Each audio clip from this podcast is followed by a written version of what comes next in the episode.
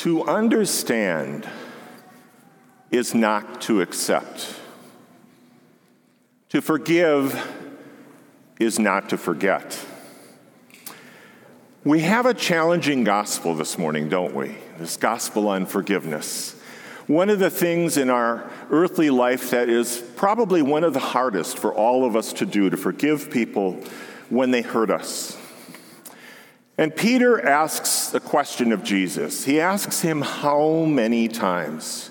How many times do I need to forgive? And in asking that question, Peter is really approaching this from a mindset of justice. I have a little bucket here to represent justice. Justice assures us some kind of repayment for the wrong that has happened to us. And like this bucket, justice is sturdy, it has a bottom on it, it has a limit to what it can hold. But how does justice work in our real life? Well, I'd like to give you an example. So let's assume that I come into the office on a Monday morning, and of course, true to my form, I go right to the snack area. I have myself a little snack. And as I get to the snack area, a coworker comes up and says, You know, Hennessey, you're putting on a little bit of weight there. You should probably stay away from those snacks. And I instantly feel the hurt of that remark. But I don't say anything to my coworker. I go on to my coworker Carol and I say, Carol, do you know what Mary said about me? She said that I'm putting on weight. I think that's awful, don't you? And Carol says, Yes, that's terrible. Do you know what she said about me? She told people in the office that I'm coloring my hair. What just happened here? Well, I encountered a hurt from my coworker. And instead of going to her and talking to her and saying, you know, Mary, when you said that about me, it hurt my feelings, and, and have an opportunity for some reconciliation, I put that hurt in my bucket, and I'm carrying that around. And then I went to my coworker and gossiped about my, my coworker, Mary, and so that really didn't work out very well either. Nothing really got settled there. You know, if we think about this bucket like that place in our hearts where we store all those hurts, all those things that have happened to us that we never got reconciliation for, this gets pretty heavy after a while. In fact, it gets almost impossible for us to carry, and eventually we run out of space because there's only so much in that bucket in our hearts. Corrie ten Boom was a Dutch woman. Some of you may have heard of her. She wrote lots and lots of books about the idea of forgiveness. She was a Dutch woman, she was a Holocaust survivor, spiritual author.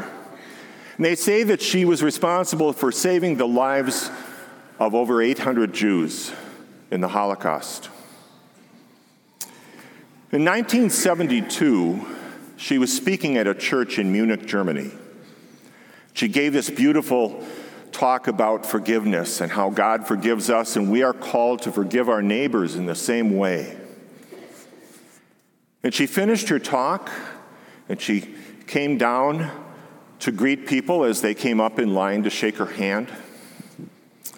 And as she was standing in that line, she looked down the line a little bit and she saw a man, heavy set man, gray trench coat with his hat in his hand. And all of a sudden, her mind flashed back to her time in that concentration camp. And she saw in her mind's eye that man in a German military uniform, and it terrified her. Well, sooner or later, that man made his way up to the front of the line to talk with her.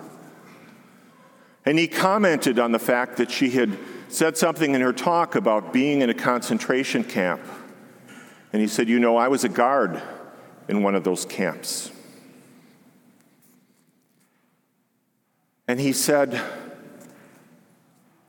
Will you forgive me? And he extended his hand. And she said she just froze in that moment.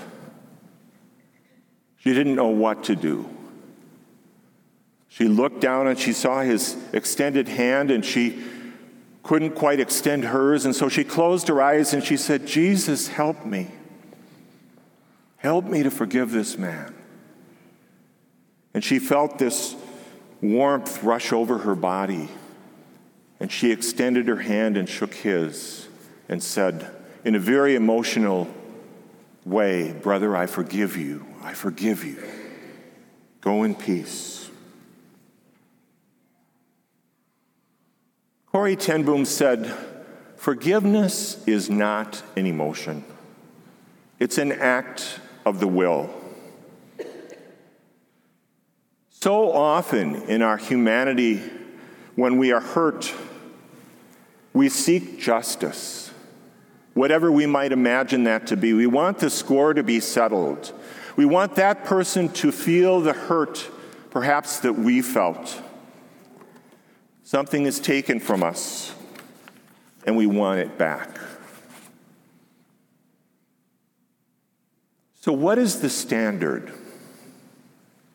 In the Old Testament, the standard was an eye for an eye and a tooth for a tooth. Whatever you did to me, I get to do back to you. Or should the standard be forgive and forget? That seems a little difficult to achieve, too. We hear in an earlier gospel from St. Mark at chapter 7 the measure with which you measure will be measured back to you. And so we have this dichotomy. On one hand, we have this idea of justice, that we want payment for the things that happen to us. And on the other side, Jesus is preaching a gospel of mercy. And while this bucket has a bottom on it, it has a finite amount that it can hold and give back. The bucket of mercy does not. This bucket has no bottom on it because God's mercy is boundless and endless. And every time we forgive someone from our heart, even though it's hard, we let go of that pain and that hurt, and we don't carry it around anymore.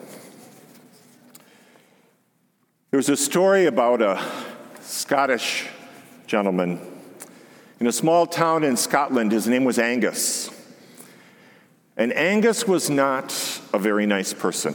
If you asked anyone in the town, they would say that he was an angry cuss, he was foul, he was cruel, he was broken, he was somebody to be avoided.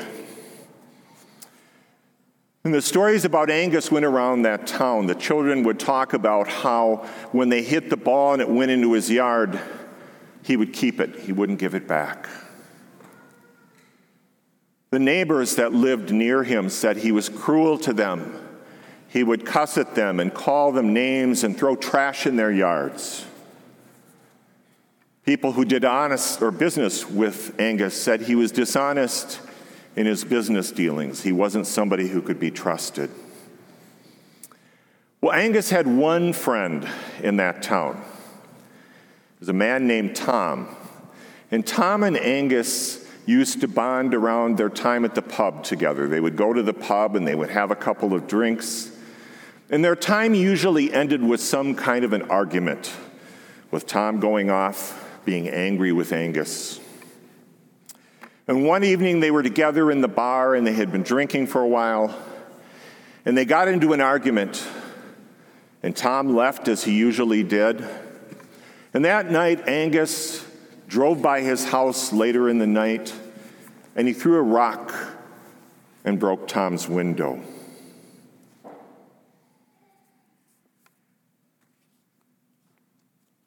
Everyone in that town had a full bucket with Angus. They were tired of him. They didn't want to have anything to do with him anymore, and they certainly didn't want to forgive him.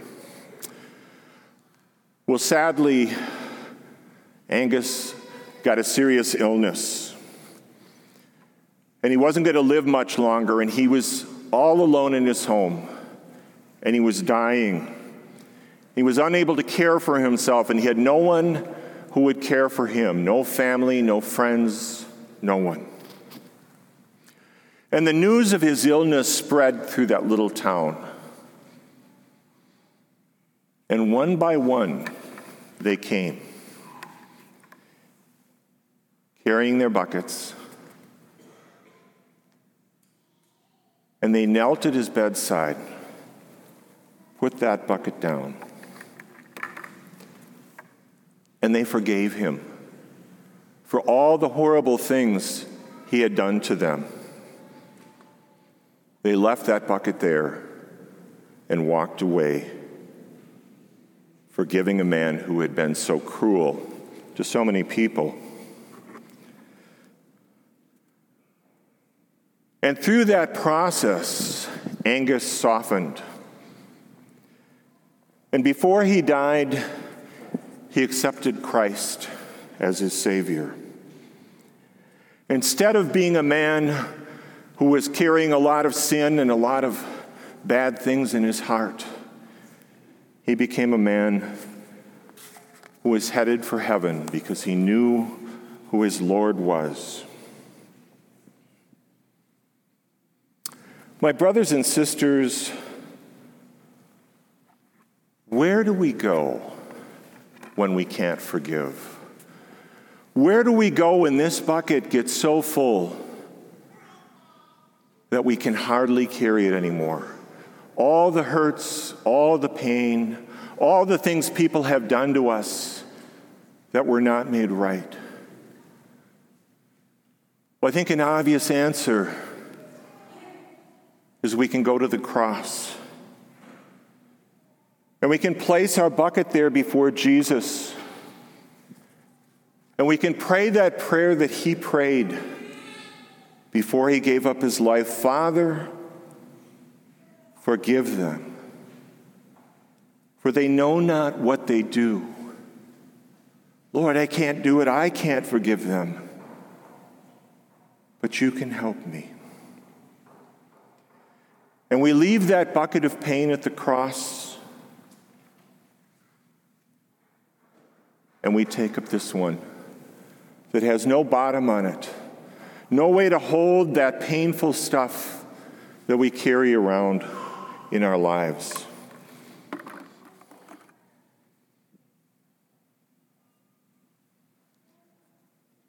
My brothers and sisters, none of us deserves God's mercy. And yet he gives it to us over and over and over again. It's boundless.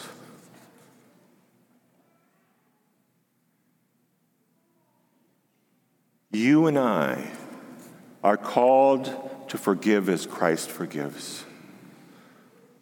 Let us place our hearts before the Lord and ask for the strength to forgive those whom we need to forgive. Amen.